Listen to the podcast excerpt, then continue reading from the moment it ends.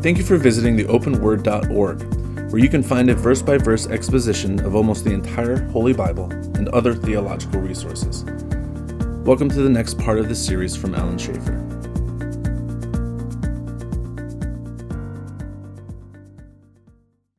All right, let's look at the Sermon on the Mount. And the reason we're doing this, of course, is when you look at the life of Christ, a few of his sermons are most notable, and this is one of them, along with the Olivet Discourse. Probably one of the better known sermons. Now, when you look at this particular sermon, oh, by the way, I told those of you that joined late, I, know this is bad news, but there's no midterm. I'm just going to give you a final. Man, I know you're really bummed out about that. I know it really bothers you, but you know that's just the way it is. I don't know what I'll ever do now. Yeah. What am I going to do with my life? Yeah. When you look at the Sermon on the Mount, this is probably one of Christ's most well known discourses. And are, it's one of the five great discourses in Matthew. Um, and the thing to understand, too, is that it's probably not everything Christ said. It's probably a Cliff Notes version of the whole sermon, but it gives us an insight into his teaching. All right? And um, when you look at the Sermon on the Mount, there's a lot of there's a lot of questions about uh, the views of it. Um, and D.A. Carson has a long um, set of it, long discourse, or long uh, section in his book, The Expositor's Bible Commentary. It talks about several of the views. We'll just quickly look at those. Um, some said, well, it's an exposition of the law to drive men to grace. This is the Lutheran position. All right. Some say no, it's a roadmap to moral, social behavior. This is the social gospel. People want to make it a moral, ethical kind of sermon. Um, some say there's a set of moral standards to teach morality um, within Matthew's community. What does that mean? It means Matthew was writing this to his community as a sermon, putting the words in the mouth of Jesus so that Jesus would say what Matthew wanted his community to hear. That's the, the drivel that you get here. All right? Jesus really didn't say it, but Matthew said Jesus said it in order to lend credence to what he was trying to say. Um, there's a set of ethical standards applicable to all believers of all ages, sort of the Mennonite Anabaptist position. Um, a summons to personal faith and decision. proclamation of an interim ethic. In other words, it's an ethic between the Old Testament and the establishment of the church for the gospel period of time. By the way, this is where some of the hyperdispies land. They say some hyperdispensationalists, if they were sitting in the class, say it's completely irrelevant whether we study this because it's not applicable to us. It was written to somebody else. We don't even need to understand what it says. It, it, whether we understand it or not is completely irrelevant. And then some say it's an intensification or radicalization of Old Testament law. What does that mean? Christ said, You've heard it said by them of old, but I say to you. So he's redefining it. Some say, well, it's, it's really a, an ethical law that's applicable to people alive in the millennium. It really doesn't apply to us today. And then there's some that bring it sort of all together. All right? Um, and I think the collective view is probably closer to it.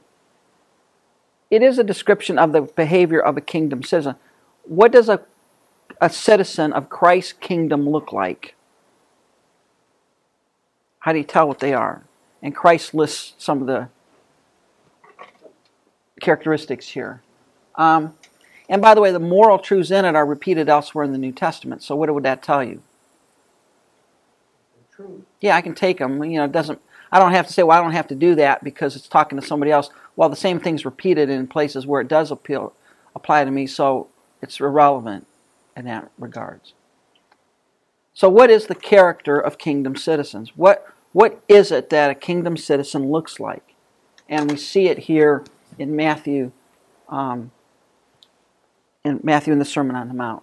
First of all, we have the Beatitudes. Now, these are not the be happy attitudes that Schuller has come up with. Why do we call them the Beatitudes? Well, blessed are the, and then Christ gives a description. Blessed are those. And he starts out with humility. Blessed are the poor in spirit. Now, what's he referring to here? Well, some say, well, blessed are the poor. Wait a minute. That's not what he said, right? What does it mean to be poor in spirit? that you that you're not that your spirit you don't have any that you're not maybe you're not a believer so your your spirits are down you, you don't have the Low self-worth, maybe? You don't exalt yourself? Yeah. Being poor in spirit means that you realize that before God you have nothing to offer. You come empty handed. You don't come to God saying, you know, God, you're getting a real deal. If I come to you and become a believer, you're getting a real deal. What it means to be poor in spirit means you recognize your utter. I like what what uh, Steve Lawson says. Your utter, total, abject bankruptcy before God. You have nothing to offer Him. You realize your utter bankruptcy, spiritual So bankruptcy. you know who you are. You know exactly who you are, and you say, I have nothing, I am not self sufficient. I have nothing to offer God. There's nothing redeemable about me. Now that's in contrast to who? Pharisees. What did they think? Think God you're. Not a woman or a Gentile. God owes them. God owes them. And I don't have time to develop this fully. Look at the notes, it'll develop the idea fully. I, I can't do that here, we'd never get through it. then it says, Blessed are those who mourn. Over what? People are just sad? the state of. It's talking about spiritual com- a spiritual component here. Blessed are those who are spiritually poor in spirit. They don't they realize they have nothing to offer God. Then blessed are those that mourn. Over what? over nothing or what they do or lostness, their uh, if The they have world's lost. They recognize what their sin has done. They are mourning over their sin. They are coming broken before the Lord. This, this is important concept. If the gospel you preach does not bring people to an understanding and recognition of their sin, you've got an adjusted gospel.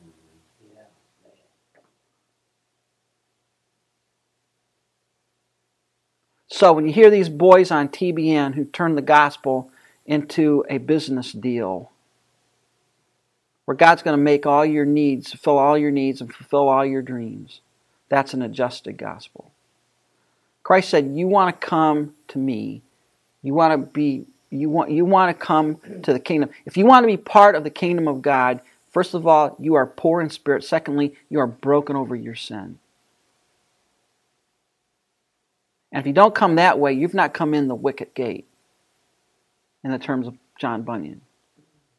You've not come the way of the cross. He says you need to be broken over your sin. He said only those that mourn over their sin will find the comfort of God. And then what's meek? Blessed are the meek. Meekness means you come to God, you're not asserting your rights. You're not asserting anything before Him. You come with your head bowed. knowing your place. knowing your place. They are content to depend totally on the power of God and His purpose, allowing Him to make things right. They're not out to assert their own rights, their own desires, their own wants. Put it put another way, they come to God on His terms, not theirs. They are meek. Blessed are the meek. Blessed are those who hunger and thirst for righteousness. Now, compare this to the average gospel invitation today. People are told to come to Jesus. Why? because then he will supply everything you want Yep. he give you what you want hmm whatever you want he gives to you See? What should you want? Material, I mean, they talk about material things. Right. though. He says, "Bless those who hunger and thirst for righteousness. What do you truly desire?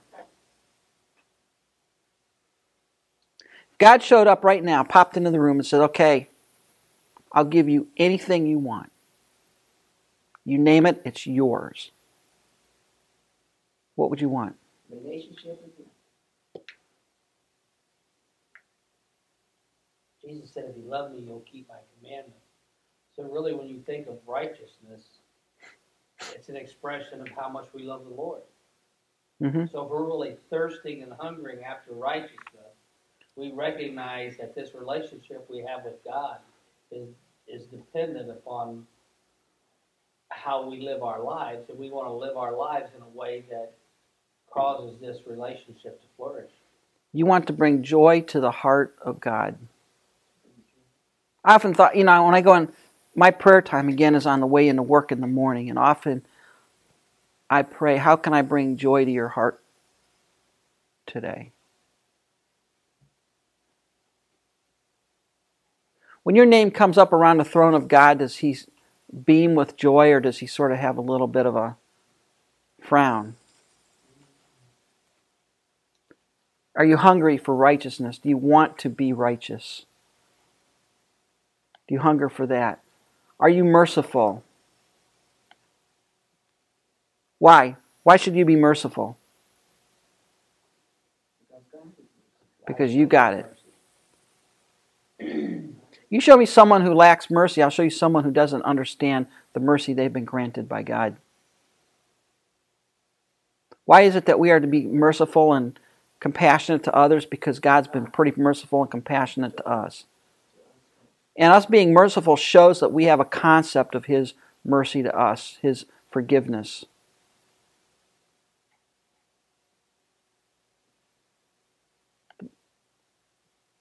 Blessed are the pure in heart, for they shall see God. You want to see God? What do you want to be pure in heart? And that's, and that's the hard part, isn't it? Is it easy to be pure in body or pure in heart? Which is easier? You know, one thing about pure in heart, nobody knows what's going on between your ears except you and God. That's where the real battle is, isn't it? You know, it's easy to stand up and say, you know, I've never committed adultery, but it's a lot harder to say, I've never done it in my heart. I've not stolen anybody's property, but I've done it in my heart. I've never murdered anybody, but you know, I hate some people. Pure in heart, that's a tough part.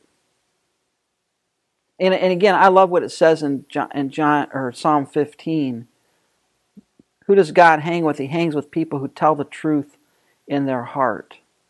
What does it mean to tell the truth in their heart? They don't cut themselves slack. They don't see themselves as more godly than they are. They, they have a, a right perspective on their own wickedness.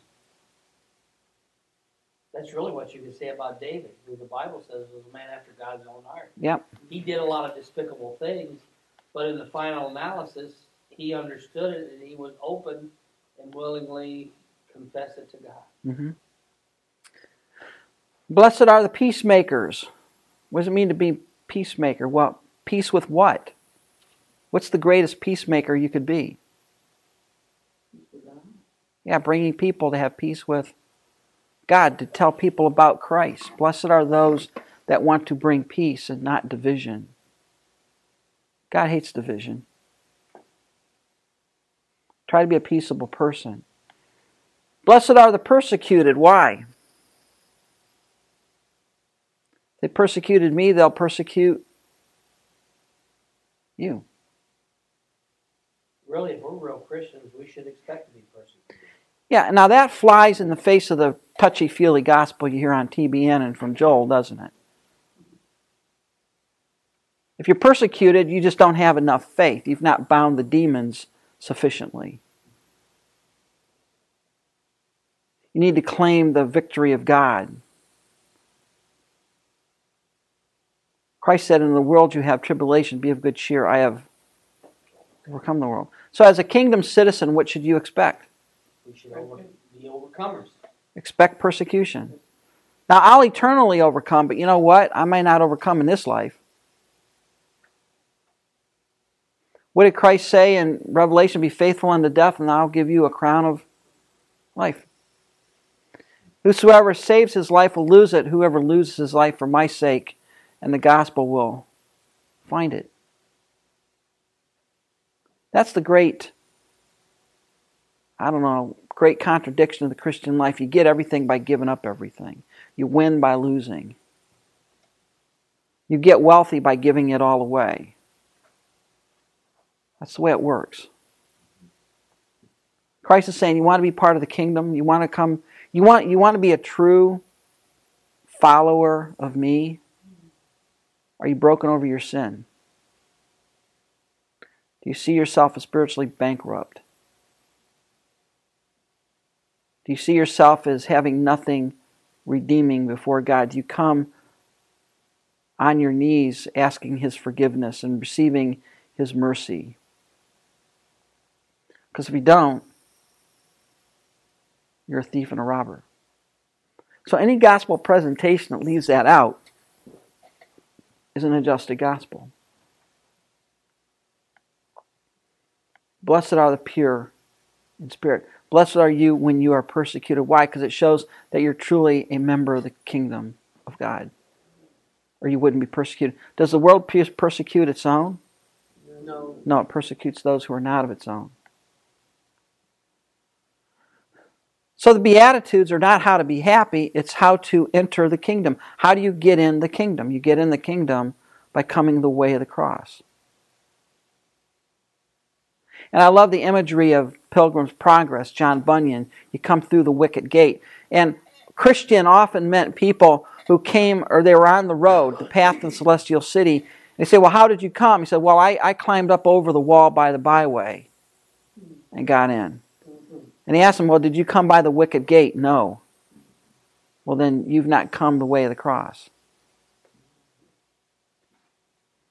What's the influence of the kingdom citizen? What are you to be? 513 through 16. You'd be like salt. What's salt? In the ancient times, what was salt? Flavoring. Flavoring, preservative. Mainly, it was a preservative. You're to influence. Christians are to be a godly influence in this world, sort of as a preservative, as an influence to bring taste, to enhance the taste. Now, most Christians, they enhance the taste of the world or not? No. No, they're obnoxious, right? You want to make sure when people reject Christ, they're rejecting Christ because they don't like what Christ says, not because you're an obnoxious person. Make sure they reject for the right reason. Some have said, well, salt is referring to the stinging when you put it in a wound. Some say it enhances the flavor. Some say it creates thirst. It's possible that all of these are have some element, but I think the major thing is preserving agent. I mean, they salted pork, they salted meats. What did that do? That preserved the meats in those days. Before refrigeration, you salted your meats. Yeah. And if you lose your saltiness, what are you good for? Nothing. Nothing. Nothing. How can you lose your saltiness? How can you lose saltiness?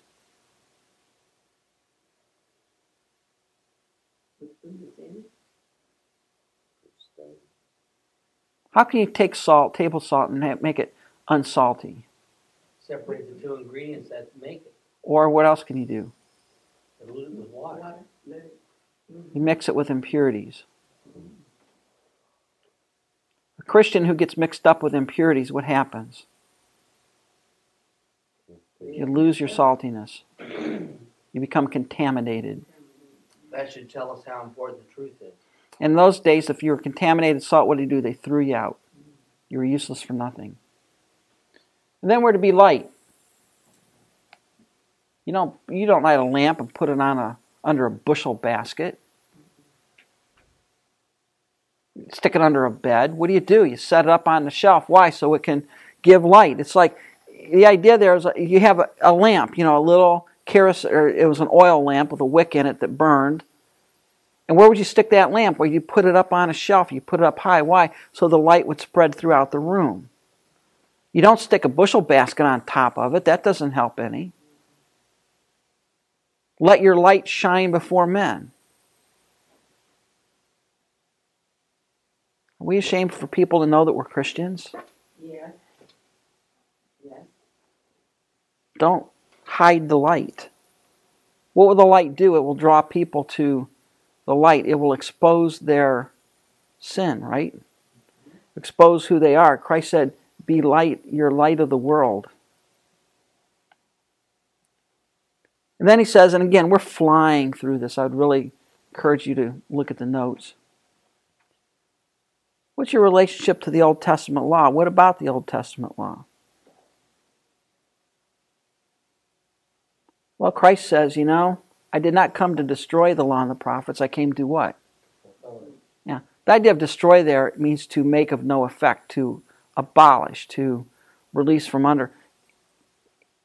And this is an important thing to understand. Sometimes Christians think that, well, Christ came to replace the law. No, he didn't come to replace or destroy the law. He came to do what? Fulfill it. In what sense did Christ fulfill the law? He lived a perfect sinless life. Two ways. One, he fulfilled its requirements. But I don't think that's really what Christ had in mind. What does he have in mind here? What did the law point to?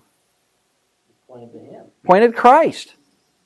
He fulfilled the law in the sense that he is the fulfillment of what the law pointed to. Don't you think too when you look at the Old Testament, they were working outwardly toward the inward. And now with Christ and the Holy Spirit, we're working inwardly, and the outward is just an, a the fruit of what's going on inwardly. Right. Here's the other really thing that's really cool to understand. When you look at Romans 8, it talks about in Romans 8. 8 chapter 8 there's therefore no condemnation those who are in Christ Jesus walk not after the flesh but after the spirit for the law of the spirit of life in Christ Jesus has made me free from the law of sin and death for what the law could not do and that is weak through the flesh God sending his own son in the likeness of sinful flesh and for sin condemned sin in the flesh what's he saying all right in order for me to stand before God what must I be? Sinless. Sinless. How can I get sinless? You can't on your own merit What what are only two hypothetically possible ways, completely fulfill the law right? Or through Christ Jesus. have the imputed righteousness of Christ. Those are the only two possibilities. Notice what I said, one of them is theoretical. Mm-hmm. Because nobody's All ever right. done it. Right. No one's ever done it. No one's perfect. All right? So, in what sense has Christ fulfilled the law in us?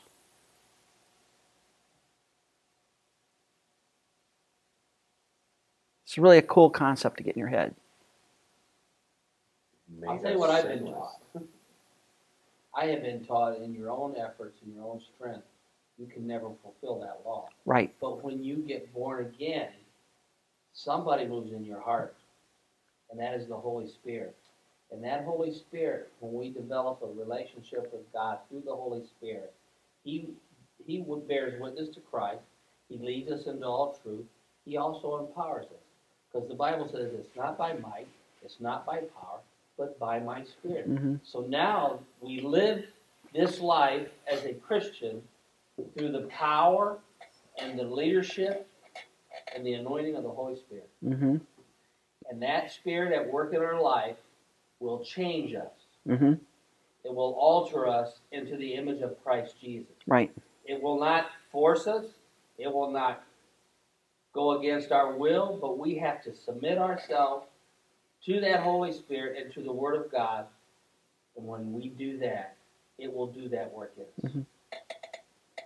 That's that's sanctification. That's the Okay. sanctification. All right. But when I look at here and I say that what in what sense is the law fulfilled for me? It's fulfilled in this sense. Try to understand what follow what I'm trying to get at here. It's fulfilled in the sense that Christ perfectly fulfilled it. So that the purpose of the law, that is to define me as righteous before God, is done not because I did it, but because Christ did it. So what we lost in the first Adam, we got in the second? Yes. We I have when I stand before God right now, how does God see me? Through the eyes of Christ. He doesn't see me through the eyes of Christ. He sees me in Christ. So how does he see me? Am I perfect or not perfect? I'm perfect. I'm righteous. I'm as righteous as Christ is. Why? Because I am righteous? No, No. That if you say it's because you are righteous, you're a Catholic. Because Catholics believe that the righteousness inheres. What does it mean? It's within you. It's it's part of you. It's an innate characteristic of you. Uh, my righteousness is not an innate characteristic of me. My righteousness is the imputed righteousness of Christ. So, in what sense is the law's purpose fulfilled in me? The law's purpose is to make me or to define me as righteous before God. Its purpose fulfilled not in a sense that I actually did it all, but that Christ did it for me. Is this making any sense? Mhm. But we're told to live soberly and righteously Oh, yeah, in this present age. We're- Without holiness, no man can see God. right. We're talking about your standing here, not your state. You're talking about the state. My state is up and down. Yeah. My standing before God is I'm perfectly holy. And why is that? Because Christ is my righteousness. And that's what Paul said in Philippians. He said, I want to stand before Christ, not having my own righteousness, which is by the law, because that's the only righteousness I can cook up on my own, Yeah. but the righteousness which is of Christ, the righteousness of God by faith. That's the righteousness I want. I want His righteousness, not my righteousness. So, how is the law fulfilled in me? The law is fulfilled in me in the sense that I am made perfectly righteous before the law. I am declared not guilty because Christ gave me his righteousness. It's been imputed to me. Is that making any sense? Yes. Now, there's another component that Gary pointed out. Although I am legally declared acquitted, justified, holy, righteous before God, I still have my flesh. I still struggle in the flesh. I still have to submit myself to the Holy Spirit. I still need to walk in the Spirit. All right? I still need to crucify the deeds of the flesh. Yes, that's a that's true. But as far as God, as far as the legal penalty of the law is concerned, all right, I am no longer under the law. In, and I'm not under the law in what sense? Not that I don't have to do what the law says. No, I'm not under the law in the sense that I am condemned by the law because I've perfectly fulfilled it in the sense that Christ fulfilled it for me. The Bible says the kingdom is righteousness, peace, and joy in the Holy Ghost. hmm So really, to reach that kingdom life on this earth, we, we live our life and we submit our life to God and the person of the Holy Spirit, which is God. hmm So when you stop and think about it, all that God is, all the power that God is, all the knowledge that God is, everything that God is, moved inside of me when I got born again. Yes. So the whole provision for saving my soul has been given to me at my new birth. Yeah. And God never fails. And so as long as I trust in Him and, and let Him lead and follow Him, I'm good to go. Yeah. And, and the thing is, and again, you got to make the distinction here, and, and we can spend a lot of time talking about this, between your standing and your state. My standing before God is, you know, the gavel is dropped and He says, acquitted. Why? Because I kept the law? No, because Christ paid the penalty for me. And it goes back to I'm acquitted. Fruit bears evidence Right. of the Spirit. Right. So, so as far as the penalty is concerned, as far as the condemnation of the law is concerned, I don't have that.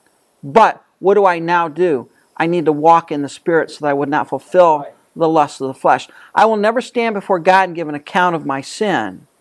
But because I am born again, now I want to be holy. And the law and the prophets are all, All right. on this. And when I die, and when I die, what happens? Well, then I'm perfectly holy.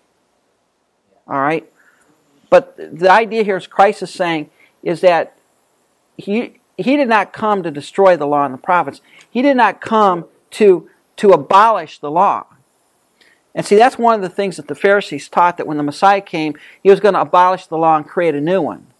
Christ says, I didn't come to abolish it, I came to fulfill it. In, one, in two ways. One, I'm going to keep it, but the second thing is, I'm going to fulfill it in the sense that, that I'm the one that the law was pointing to. And what is the law here? The law seen as his broadest general concept, which is the revelation of God. It's not just the Ten Commandments, it's the revelation of God. When you look at the Old Testament sacrifices, what do they point to? Christ. Christ. He fulfilled them. The imagery, the, all the imagery in the Old Testament law, it's fulfilled in Christ. That's what it's pointing to. Alan, I was reading a Messianic Jew, uh, Jew's beliefs that uh, use that verse to say that all believers should s- still be eating kosher. Yeah. Or should be eating kosher. Not that we- Yeah. Um, That would, that would keep other dietary restrictions still applied because of that. No. Even now? Yeah. Yeah. Well, that's his whole thing is this, this diet. He's some guy who spoke at the Oberlin Library. Yeah. Must have stock in some kosher company. Yeah. Now we look at uh, in in five twenty one through twenty six. We see anger and reconciliation. We can only fly through this. We're running out of time to get through some of the b- other parts of the Sermon on the Mount. But now Christ basically says, um, "You've heard it said of them by old time, but I say to you now." When he says you've heard it said by them of old time, he's going back to the traditions. He's going back to what they have been taught. And he says, You've heard it said by them of old time, don't kill. But I'm telling you, if you hate somebody, what have you done? Now, some say, well, Christ is redefining the law. Is he? No. What's he doing? He's giving you God's intent. Tell him, this is what God really intended. He said, you guys are the ones that redefined it. That's your problem. The problem is not the law. The problem is not God. The problem is your understanding of the law. You reduce the law down to things that you could keep. The intent of the law was never, ever, ever just not to stick a knife in somebody's back. The intent of the law was not to hate, which is the same as killing somebody. Did- Jesus said he came to bear witness to the truth. Yeah. Yes, and to speak that which you heard of the Father. So everything Jesus is teaching here is something God once said, and he sent his son to tell him. Yeah. He sent his son to straighten out the misconceptions. But did the Pharisees have a number of, of laws that they had made up? Yep. Did they have like five hundred? Well, they made up laws. They made up laws, but they redefined the law that God had originally given. See, to the Pharisee, it was okay. He, he was righteous as long as he didn't stick a knife in somebody's back. But he could hate Gentiles and be perfectly righteous. And God says, no, if you hate somebody without a cause, you are as guilty as, you, as killing them. And then he says, well, what about adultery? You've heard it said, thou shalt not commit adultery. But I'm telling you, if you think it in your heart, you've committed adultery. And these Pharisees, they would never probably commit the act of adultery, but they often thought about it in their heart. And he said, You've heard it said, be a person of your word. If you swear by the temple, you're bound. But I'm telling you, let your yes be yes and your no be no. Why? Be a person of integrity. See, they created a system where they could lie legally. And Christ said, That's not the intent. The intent of thou shalt not lie is you are a person of your word. How about God? What, what kind of person is God? Absolute truth. If God says something, it's true. It's true. All of it. Mm-hmm. He never lies. And if he tells you he'll do something, what happens? He does. He does it. He doesn't lie about it. So what should we be? If we want to be like him, what should we be? Not telling. If you tell somebody you're going to do something for them, what should you do? Do it. Now, as Christians, we have a way of getting around that, don't we? One of the fun, one of the things you can find, Gary, when you start a, your church and you have a deacon board is you might have a system where you know a person becomes a deacon for three years. And you're going to run into some guys about two years through. They're going to say the Lord's leading them elsewhere. And all you need to do is look them in the eye and say, No, He's not. You're leading yourself somewhere because you made a commitment. And the only way God would lead you away from being a deacon and breaking your commitment is He would kill you. Well, how come the Lord couldn't lead him into ministry now? If you make an oath, if you make a promise, what does the Bible expect you to do? Keep it. Keep it. You keep it. Or you have to go back to the person you made that promise to and negotiate. But you always keep your promise. I've had men in this church, when I was chairman of the deacon board, I had guys who said, Yeah, I'll be a deacon for three years. Two years in, they say, Well, the Lord's just really leading me, and my, I don't feel this is what God wants me to do. No, wait a minute. No, wait, wait. God doesn't lead you that way. Why? You made a commitment. You keep it. Now, if you're telling me that, that your company is closing up in Elyria and, and you have to move down somewhere else, that's a different issue. But to just say that God's leading me somewhere else because you don't feel like doing it, wait a minute, that's not God. You made a commitment. You said you'd do something. God expects you to keep your word. Let your yes be yes and your no be no. And if you don't, what are you? You're a liar. I'm strong on this. I, same thing with your bills. You know, the people that, you know, I, I, had a friend of mine who had trouble paying his bills, and his response was, well, if God really wanted me to pay my bills, he'd give me more money. Whoa. All right. Wait a minute. Where did that come from? Yeah, where did that? That's pizza and beer, if there's ever pizza and beer. A lot of beer. You keep your word. Pay your bill on time. This, this is the point. As a Christian, we should be noted as people who keep our word. That, that, that word should be kept. If we say we're going to pay something, we pay it. If we say we're going to do something, we do it. If we say we're going to be there, we're there. How does church run if, if the, our pastor said, you know, I'll be there on Sunday. You know, if it strikes my fancy, I'll be there Sunday to preach. If not, you know, we'll think something. He just didn't show up. Showed up whenever he wanted to. No, he wouldn't. Like I said, it's gonna take you down home. Be a person of your word. That's what Christ is saying here. You need to be a person of integrity. When you make a promise, you keep it. When you say you're going to be there, you be there.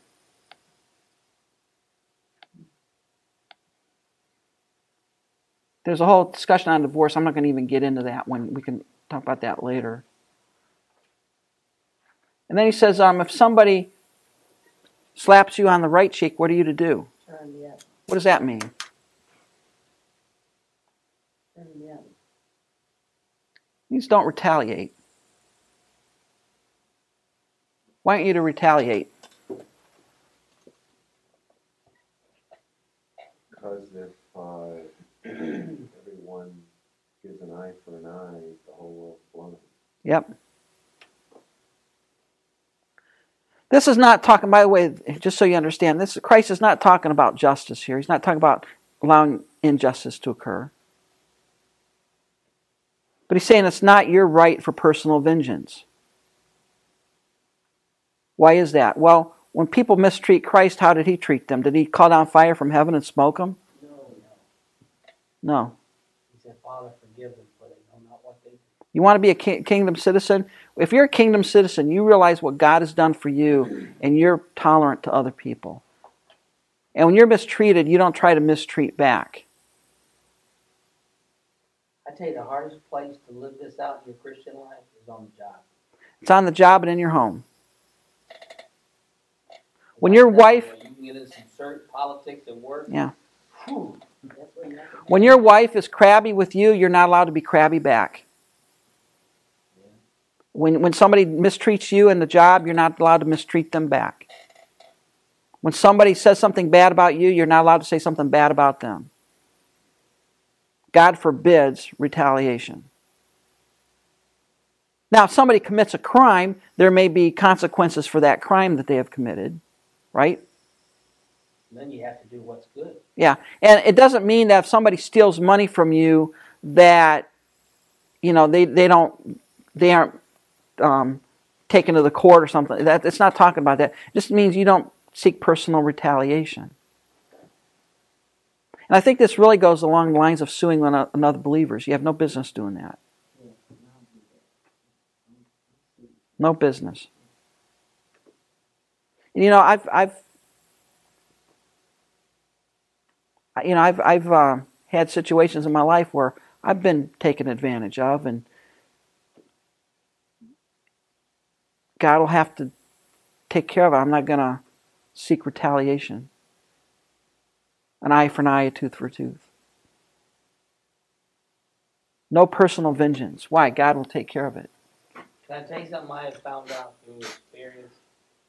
So when people know that you're that individual that doesn't retaliate, there are a few individuals that you'll run across in your life that they'll take advantage of that.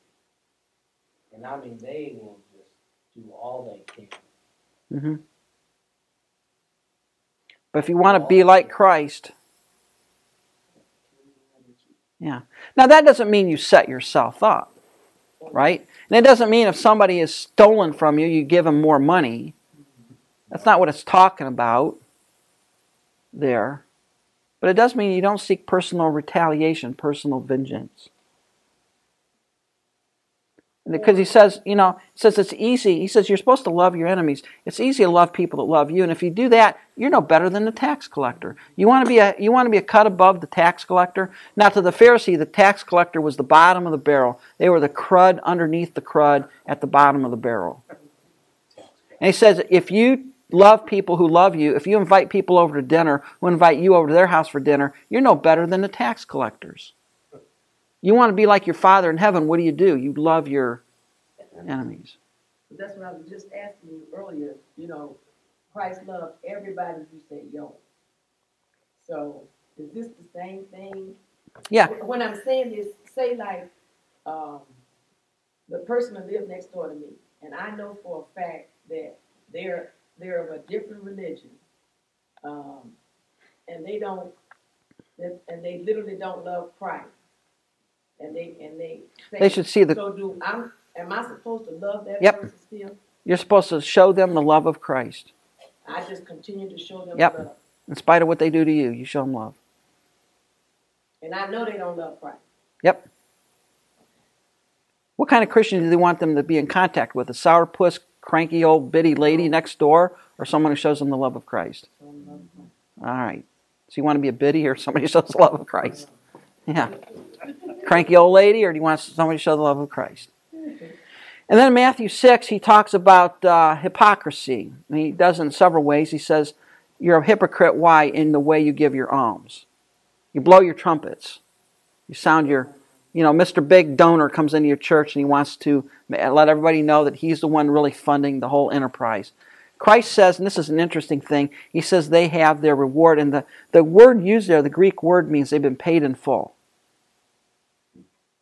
What does it mean? They got their reward. In what sense? They got their recognition. God owes them nothing.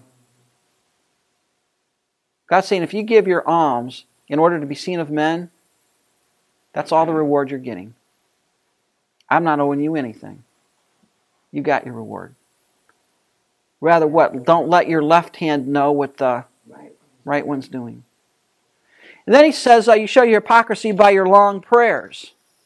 Pharisees are really good at this because they had certain times of the day they would pray, and they just so s- scheduled their day that guess where they were when it was time to pray? Right in the middle of the traffic. And they would stop and do their Shema or whatever it is they were doing. And God says, You know what? You're like the heathen pagans who think that they're going to be heard for your repetition. Oh, Baal, hear us. Oh, Baal, hear us. Oh, Baal, hear us. Does God know what you need? And this, I'll tell you what, instead of doing it in public, enter into your closet. Now, there are some Christians I remember that take this seriously, and they have this little prayer closet they go in and pray to. Somehow that gives their prayers an extra boost if they do it in the closet. That's not what Christ is saying. He's making a, he's making a contrast. Instead of doing your prayers in public, do them in. Private. In fact, go into a closet if you need to. He's not saying that's where you should be praying. He's just he's making a contrast. Now, is it wrong to pray in public? No. No. But what are the Pharisees doing? They were planning the prayers. You ever hear you ever have people in your church that pray in King James English and oh, all flowery speech? Mm-hmm. You know what? everything they gonna, know what they gonna say? Yeah. That's vain repetition. I think another way we pray in vain repetition, we say the same thing. Can you, you ever pray in auto mode? Yeah. You go and praying to God, and five minutes later, you, you know your brain's wandering all over the place, All but your brain, Yeah. your mouth is still going. Yeah. But your brain. And if there's anything that Christ says here in Romans, or not Romans, Matthew 6, pray with your brain engaged. Think. It's better to go and just talk talk to God like you would talk to somebody sitting next to you. You don't need to use King James English. The best example of this I remember is Howard Hendricks was talking about a man he had met on the street one day and he witnessed him. The guy came to know the Lord. And he said, uh, You know, what, you have church tonight, Bible study. I'd like you to come. And so the guy showed up at prayer meeting. And here's Howard Hendricks, who's a theological professor at Dallas Theological Seminary with all these high muckety muck Christians, have been Christians for all this time. They, they, they went around the room and they prayed. And there were all these guys were praying. Finally got to this guy who just came a Christian. And Howard Hendricks said, his prayer went so long, like, uh, you know, God, this is Joe. Uh, I'm the guy that met you at the corner of such and such a street. And you know, I can't pray like these other guys. I don't know the words. But I just want you to know I love you. I want to thank you for saving me. Now, who do got here? You heard. You heard Joe. You know, we think we got to pray in all this fancy words. And we got to do all of this. That's not going to get you heard by God. God's listening for the heart.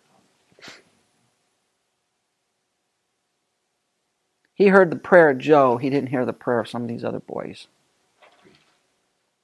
God looks for sincerity. What is in your heart? Why are you talking to me?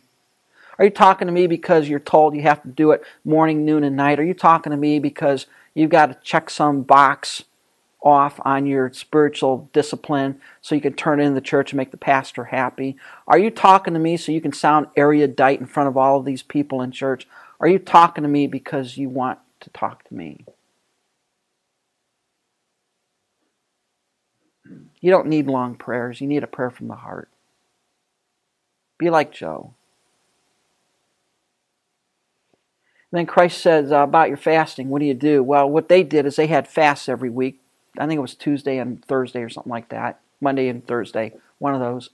And um, they would uh, dust themselves up for the fast. You know, they would wear their not too good clothes. They would, you know, not comb their hair they'd look a little bit gaunt, like they were really going through, you know, trouble. Now, quite honestly, folks, can most of us here skip a day of food, not nobody recognize it? Oh yeah, we, we could probably skip a few days of food, and nobody'd really notice it. My refrigerator's full. Yeah, but what were they doing? They were doing it in order to be seen. And God, Christ said, if you do that in order to be seen, guess what? Painful. You got your reward. Means nothing. Means nothing at all. God hates hypocrisy. And, and this, is, this is the big, this is a 20,000 foot picture. Why do you do what you do? Why do you pray? Why do you give money to the church? Is it to be seen? Is it because there's some spiritual pride component you're trying to meet? Or is it because you love God and you just want to talk to God?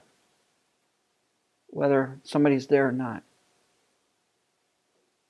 God wants you to engage your brain. And this is the big this is the big this really hit me a few years ago and I finally got it. God is much more interested in why than what. A lot more interested. He's not as much interested in what you do. I mean, there, there's a sense in which that is important, but God is much more interested in why are you doing this? And I love the story back in Zechariah chapter 8 where the guys come to Zechariah and they say, Do we keep the feast of the fifth month and the seventh month have we done these last 70 years? Should we be keeping these, these fasts? They were. They had two fasts. One of them was to commemorate the destruction of the temple, and the other was the fall of Jerusalem.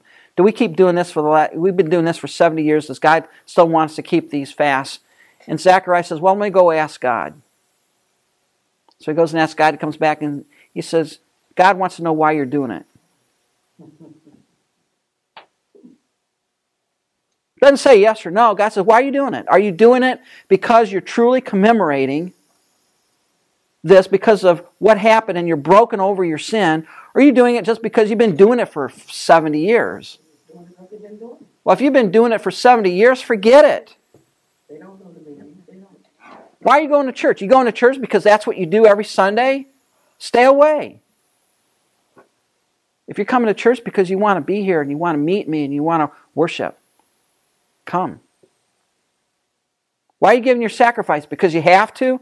If, you, if you're doing it out of grudgingly, keep, your- keep your sacrifices. Why are you giving me money? You want it, you doing it out of obligation? I don't want it. Keep it. Why do you do it? You do it because you love Him. God's more interested in why than what. And that's what you see in his section on hypocrisy. He's not saying don't give alms, don't fast, don't pray. He's saying do it with the right heart attitude or don't do it. And then he talks about here, um, what gives up the prayer here, the Lord's Prayer, the model of prayer. And we don't have time to go through that. I'd, I'd, I'd encourage you to read the notes here on that. Some good stuff. And then what do you then um, what do you do with your money? What's a kingdom citizen's attitude towards money? Where do you lay up treasure? Here? Now look at the average Christian in your church. How much stuff do they have that they don't need? And a lot of times they say, you know, well, I can't give to the Lord's work this year, Pastor, because you know I got to pay for my vacation home and my Harley. What's wrong with that picture? They have the reward. Now, now look, is it wrong to have a second home necessarily? No. But at what price? At what cost? I think this is one of the insidious things of debt. Most Christians today can't give to the church because they're in debt up to their eyeballs. Stanley. Stanley, can somebody help me? He drives his new car, he belongs to the golf club. How do I do it? I'm in debt up to my eyeballs. Could somebody please help me? You know, I love that commercial, you know. And it's like, wait a minute. What's your priority? Christ is not sitting here saying it's not it, it- it's wrong to have nice things. It's wrong when things have you. Where's your treasure? A lot of us are, you know, there are a lot of Christians investing so much in their life down here, they have nothing for heaven. It's like the guy who, uh, the, the apocryphal story where the angel told him and said, Well, you know, you're going to die in a year, and you're allowed to bring one suitcase to heaven. You can put anything in it you want. And a guy liquidated all of his assets, all of his millions of dollars, and bought 99.99% pure gold bars. But tell me this. And he wound up in heaven, and he opened up his suitcase, and the guy said, What are you bringing more pavement for? Yeah. Freaking asphalt. Yeah. Is, is it wrong to, well, I, I'm, I'll say myself, is it wrong to send tithes to another church? Or, I mean, can you support another church as well as your own church? Why not? Why are you doing it? Because I believe in the other church also. Fine. Now, some pastors say, No, you bring all your money to my church. No, it doesn't say that. It, it says bring all this. Don't even go. Don't go to this. ti- Don't go there. That's not a church. That does not apply to you. I'm sorry. It does not. It does not any more than you should go back to Malachi and learn how to bring your goats and bulls down to the church to have them sacrificed. No, it does not. God says, as He has laid on your heart, give. If God has laid it on your heart to do that, do it. I do, okay. And don't let anybody browbeat you into not doing that. That's something between you and the Lord. God will provide. God will provide for the church. And I say that having a pastor in here. God will take care of your church. And when you sit up and you, you're beating people, and when, you beat somebody and they're giving a tithe to your church and they're giving it because they don't want to get beat up by the pastor, does it count anything for them? I mean, every week, No. Don't. God says, God loves a cheerful giver. That's the whole point. You know, if I go home, if I work really hard and I go home and Donna makes my favorite dish, which is chicken El Paso. I love that. It's really good stuff. She hates it. I love it. And I come in and she takes the dish and she, uh, there you go. Hope you like it. I'll tell you what, it's my favorite dish, but am I going to want to eat it? No, No. Why? that's the way it was presented. She didn't really want to do that for me. She didn't want she didn't make it because she loves me and she wanted me to enjoy the meal. She made it out of some obligation or something. Doesn't count. And yet, how many of us go into church and you know we drop our money? There you go, God. I hope you like it. God says, you know, you might as well just keep it. That's your attitude. I don't want it. Why are you doing it? Bring your money, lay up for yourselves treasure in heaven. Why? Because if you seek first the kingdom of God and his righteousness, what will he do? He'll take care of the rest. You can't outgive God. No matter how you try. And then what do you do in Romans, in, in Matthew 7? We're going to go a few minutes over. Is that okay? Yeah. All right. Matthew 7. The kingdom citizen and others. Uh, how do you treat other people as a kingdom citizen? Well, don't judge them. Now, people love this passage. Because how do they use it? Judge not, lest ye be judged. How do they use that?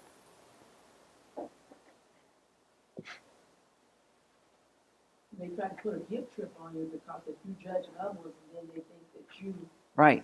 um, have, you sin and you trying to judge somebody else, Yeah. well, you probably did the same thing, but only in a different form, so Yep. that's how they use a guilt trip on you. They try to use that. Let me tell you what Christ is saying. Christ is not saying completely throw out discernment. Why? Because you have church discipline. And church discipline, are you in a sense passing judgment on somebody? Yeah. Your brother in a fault. Yeah. Go talk to him. All right? This is not talking about this. What this is talking about is passing condemnation on somebody as to their motives, their intents. Do you know the intent of their heart? No, No, you don't. you don't know, you expect it. No. This is talking about censorious condemnation, which the Pharisees were very good at, by the way, weren't they? They're very good at condemning other people and not seeing the sin in their own life. They're very good at that. I'll never forget an example of this one time. It was one of the deacons here at Church of the Open Door.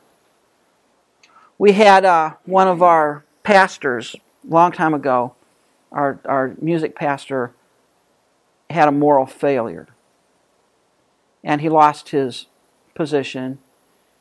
And uh, a few weeks later, this deacon, I was the chairman of the deacon board at that time, he came really upset that we would even dare allow this person to.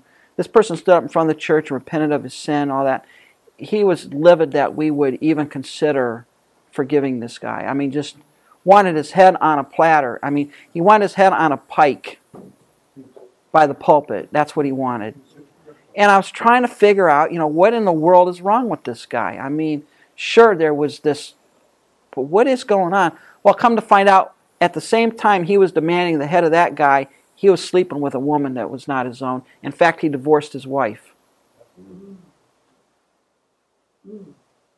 Get the speck out of your brother's eye, and you got a log coming out of your own.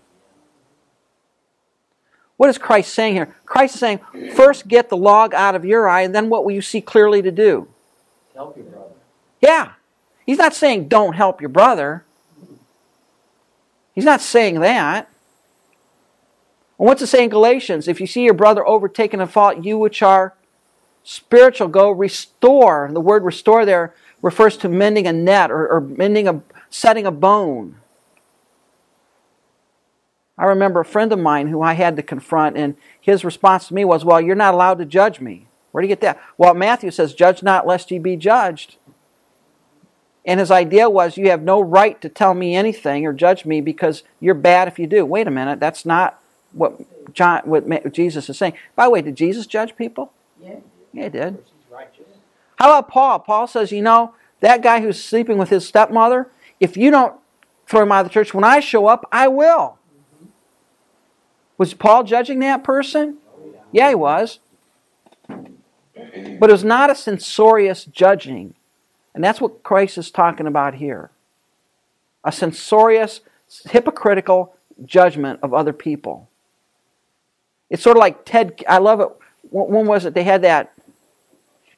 I remember this. Ted Kennedy was on the, I remember he was uh, on the, the Senate committee when they were trying to, uh, to approve Clarence Thomas, you know, and Kennedy was there grilling him on his supposed sexual harassment. And I'm saying, here's the number one sexual harassment person on the planet on this stupid committee grilling this other guy. I mean, if there's, we'll ask Mary Jo Kopechne what she thought about that. You know, um, listen.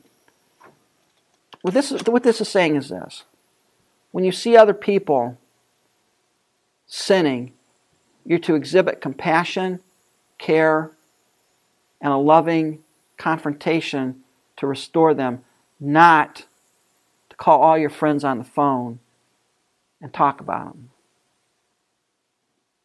and not to condemn them, and not to set yourself up as some great, wonderful Christian person. Well, I would never do that. Oh, yeah? Oh, yeah? What did Peter say? Oh, all these other guys will run, but I'll be there at the end. I said, Yeah, right. Yeah, right. It's talking about being judgmental. It's, it's not, ta- it, we, we can't condemn another person's motives. I don't know what their heart is. I don't know why they do it. All I can do is say, look, you're, you're, you're in sin. You, you need to be restored. And there's a whole discussion here on, you know, this whole concept of restoration and how to confront them. And he's saying, um, you need to be discerning in your speech. Don't throw your pearls before swine. What does that mean, to throw your pearls before swine?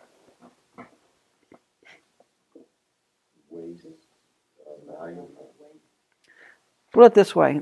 I'll tell you how it is. I'll tell you what it's like. The Word of God is something extremely valuable, right? The gospel is a valuable thing. Are you going to expose it to mockers who mock it? People that will mock you? No. You wanna say no? Now, some say, well, you know, you need to preach the gospel everywhere. Well, let, let's say, let's say the Lorain County Association of Atheists and Agnostics calls you up and wants to set up a debate between you and one of their head agnostics. And the only people that are going to be there are their group. Would you go? No. I'd give them your number. I would too. I said, I think the same thing. I said, well, call Alan. Then And then we'll all go. Now, now, now, ma- now, No, there's no. would you necessarily? No. Why? Cause you can't win. It's a setup. They- They're not going to listen. They're, they're not going. They're going to mock. They're You can't win. You can't you can't do that. Don't did Christ do that? No, he didn't go. Did Christ go up to the mockers and try to No. reason with the mockers? No, he baffled them No, he with didn't. No, he didn't talk to them. In fact, he told them parables. Why? So that So seeing they wouldn't may not see and hearing they may not hear. So they wouldn't understand. Look, we we you're, individually we are to present the gospel to everyone. We are to be ready to do that. But there comes a point when, and and you know these when these situations come up, where presenting the gospel in this situation, you know, it's like throw, taking my my precious pearl, which was the most precious precious gemstones of that day, and throwing it in front of a pig. What's the pig going to do with that gemstone? gonna chew it up. going to chew it up, trample it underfoot. There's no appreciation for the value. Christ said, "Don't cast your pearls before swine." Pick your battles. Yeah, Yeah. You know. It- it- stop and think about this. When here, here's a primary example of this. When Christ was taken before Annas and Caiaphas, how did he respond to them? He say no. Why? He was wasting his breath. I'm going to cast my pearls before swine. That that's God will give you the ability to understand when you need to keep your mouth shut. But sometimes the right thing to do is to keep your mouth shut. Because it's not yeah. Um, he says you need to be discerning. And how do you love other people? Well, love them like you would want them to love you. All right? Um, I like ask, seek, and knock. What does it mean? Keep on asking, keep on seeking, keep on knocking. Why? Because then it'll be open you. God wants persistence in the right thing. God doesn't mind that.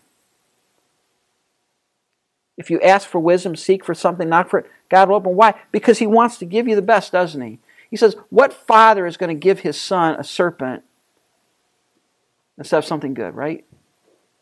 I know a preacher that tells his flock, when you pray for it once, that's all you need to pray for. No, because there's a parable in Luke that says the persistent widow. Yeah. She kept knocking. I think sometimes God says, "How bad do you really want this thing?" Now, now look at look at. Here's a good example. Jacob. Yeah. Jacob said, "I'm not going to let go till you bless me." And he wrestled all night long, saying, "I'm not letting go until you bless me." How bad do you want it? The reality is, And, and God honors that because God honors the person. Look at the widow, the woman who pressed through the crowd to touch the hem of his garment. How bad did she want healing? Really, really bad. God's a rewarder of those that diligently seek Him. Mm-hmm. And sometimes God just says, I'm going to just see how bad they want this. How bad they want it. Are they going to stick to it? And then he, he's, Christ ends, of course, his sermon with this great call two paths. You got the straight path, straight and narrow, the wide and broad. Two gates. What's he doing here? He's, he's saying there's only one of two possible responses. You don't have many. A lot of people say, well, you know, they got all these ways back to God. Listen, there's one way back to God. And Christ said there is a narrow gate. It's hard to get in it. It's a narrow path. It's hard. But where does it lead? It leads to eternal life. And then you've got the broad path. What's that? That's, that's the easy way. And who's at the head of the gates? Prophets. And what are they saying? This way to heaven. Those Jehovah Witnesses come to you to say, they don't say, Hi, I'm, I'm from the church of, of the Kingdom Hall down the street. We're all going to go and burn in hell forever. and We'd like you to go with us. Or the people from the Church of Jesus Christ of Latter day Saints. Hi, we're Mormons, and we're going to go and suffer forever in the lake of fire. We'd like you to suffer with us. They think they're going to heaven. They're not. Now, how do you get in? How do you get on the narrow path? How do you get in there? You come through the narrow gate. And what is the narrow gate? Blessed are the poor in spirit. Blessed are those that mourn. That's the narrow gate. It's a gate of self denial. And Christ says, both paths say heaven, but only one actually goes there. And if you don't go that path, you're not going to go there. And why is that? Well, many are going to wind up in heaven in that day and say, Lord, Lord, did we not? So I don't know who you are. By the way, just because you do wonderful things in Christ's name doesn't mean anything. Look at the Catholic Church. Why are they doing all this? They're doing this in the name of Jesus. Got the wrong Jesus. We did all these wonderful works in your name. I don't know who you are. Depart from me, you that work. To me, and again, I've, I've said it before, to me, that is the number one scariest passage in the entire Scripture. It's one thing to go to hell and know you need to go there and you deserve it. It's another thing to wind up there and scratch your head trying to say, What happened? I preached the gospel. I, I, I was the pastor of the biggest church in the city. What am I doing here? This isn't right. Look at all the charitable things I've done. In Mother Teresa's account, look at all the wonderful work she did. Did she know Jesus? Nope. I mean, that's like showing up at the White House. I, have thought of this. You know, it's like me going up to the White House and knocking at the front gate, you know, where it is there. Yeah, front front gate and say, "Hi, I'm coming here to see Obama." Why should I let you in? Well, I, I'm I'm the head of the local Grafton Obama Society. I'm the head of his. I'm the president of the fan club. Yeah. I know all about Obama. I know where he was born. I know his family her- heritage. I know what he likes for breakfast. Yeah. So what? So what? I voted for him in all the elections. I talk about him everywhere I go. I think he's the greatest president of the 21st century. What are the chances of me getting in to see a Barack? You're going- Not very high, are they? Gotta be on the list. He's gotta know you. That's the that's what that that's Matthew 7. You got it. Matthew seven. You stand in front of God and say, "Well, I was the I was I was the head of your fan club down there. I I was the head of the church. I, I know all about you. I, I I know what you like. I know what you dislike. I kn- yeah, but I don't know you. I don't know you. That's the point. And you're also like a man who does what? Well, you got two guys that build a house, right? One of them built his house on rock. What happens when the wa- rains and the wind and the floods and all that come? Rock stays there. The other guy builds his house on sand. By the way, both of them, notice what happened to both of them? They both got the same storm, the same floods, the same wind. But if you build your house on the rock, the truth of God, what happens? When the storms come, it stays. If it's not, when the storms come, it's washed away. You know what? I what the little kids say, smash. Yeah, it's smashed. It's smashed. That's right. That's right. It comes crashing down. Christ is calling for a decision point. Narrow way or broad way? Easy path or hard path? Are you a foolish man or a wise man? What will it be? There's no ambiguity here. He's calling for decision. Father, thanks for tonight and for teaching us in this hour together. Help us to ponder these truths. Thank you so much for saving us. And may we proclaim the unadjusted gospel. Don't need to change it, just need to preach it for what it is. And you will draw those whom you will draw. We just thank you for this time of challenge together in Christ's name. Thank you for listening. This podcast was made in part with creative consulting and production assistance by Third Mass Studio. For your production needs, send an email to thirdmassstudio at gmail.com. For other lectures in this series and more biblical media resources, visit theopenword.org.